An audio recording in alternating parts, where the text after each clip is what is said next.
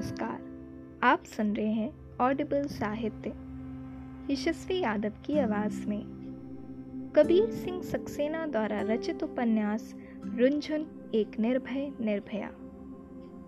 इस उपन्यास का अध्याय एक, एक कहानी माँ की जुबानी। इस बार की शर्त मैं जीती थी, लड़का हुआ था हमारे यहाँ। बाकी की सारी प्रक्रिया वही थी, मगर फर्क सिर्फ इतना था, सब उल्टा हो रहा था। मुझे मेरे बेटे का प्यार उसके पिता से ज्यादा मिल रहा था। अब वह चिड़चिड़ाते और मैं उन्हें मुँह चिढ़ाती। बड़ा मजा आ रहा था मुझे यह सब करने में, और ऐसा एहसास भी हो रहा था कि आखिर क्यों ये रुनझुन की नौटंकियों पर मुझे चिढ़ाया करते थे। तीन साल की हो चुकी थी रुनझुन, अब कुछ कुछ चिड़चिड़ी सी हो गई थी। सुबह से शाम तक का वक्त मैं उसे दिया करती थी, अब उसमें से ज़्यादातर वक्त उसके छोटे भाई को जाने लगा था। मैं भी नादानियों के बीच उस पर ध्यान नहीं दे पा रही थी। मुझे तो एहसास भी नहीं था कि एक बच्ची कहीं ना कहीं अपने माँ के प्यार के एहसास को खो रही है। रात का वक्त था, आज रुनझुन सोई नहीं थी। बेटे के जगने के कारण मैं भी जग रही थी, बगल में ही लेटी, इस एहसास के साथ कि माँ सो गई है। वो अपने पिता से धीरे से बोलती है, पापा, मम्मी हमको प्यार नहीं करती हैं, दिन भर भैया को ही लिए रहती हैं, क्या हम गंदी लड़की हो गए हैं? उसके पापा भी कुछ परेशान से हो गए, क्योंकि आज रुनझुन अचानक ही उन्हें बहुत बड़ी सी लगने लगी थी, जिसके अंदर भावनाओं और व्यवहारों को समझने वाली प्रवृत्ति साफ तौर पर देखी जा सकती थी। तो उसके पिताजी ने कुछ अपने ही बेवकूफाना अंदाज में बहुत प्यार से उसकी सोच पर मरहम लगा, मेरी उसके भाई की ज़रूरतों को समझाकर कुछ कुछ उसे मुस्कुराने में सफल दिखाई दे रहे थे। आखिर बातें खत्म हुई। रुनझुन कुछ बातें भी समझ गई थी और कहानी सुनते सुनते अपने पिताजी के कंधे पर सिर रखकर सो गई थी। मैं यह सब सुन रही थी। मुझे एहसास हुआ कहीं मैं रुनझुन के प्रति अपना मातृत्व तो नहीं खो रही हूँ। खैर, मैंने सुबह होकर रुनझुन को समझाने का निश्चय किया। सुबह हुई और फिर दोपहर। बेटे को सुला मैंने वहीं रुनझुन को अपने पास बुलाया। उस समय वह खिलौनों से खेल रही थी। वह ठुमक ठुमक कर आई और बेड पर चढ़ते हुए पसरने लगी।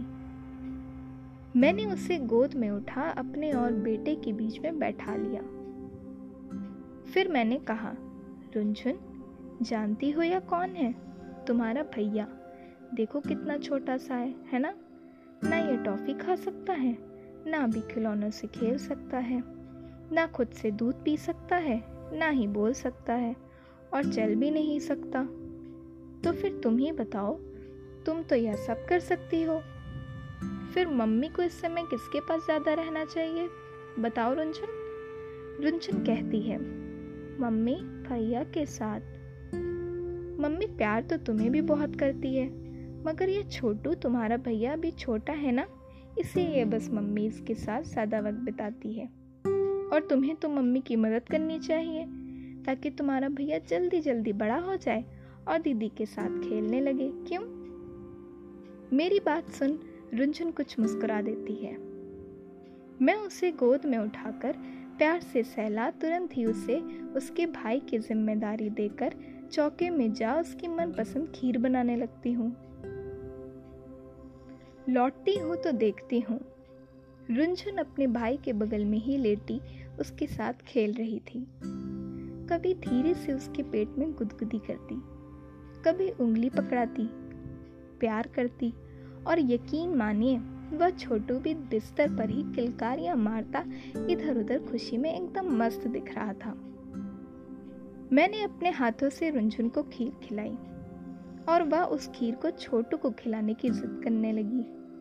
किसी तरह मैंने उसे समझाया कि छोटू अभी बहुत छोटा है, कुछ वक्त बाद दोनों मिलकर खीर खाना।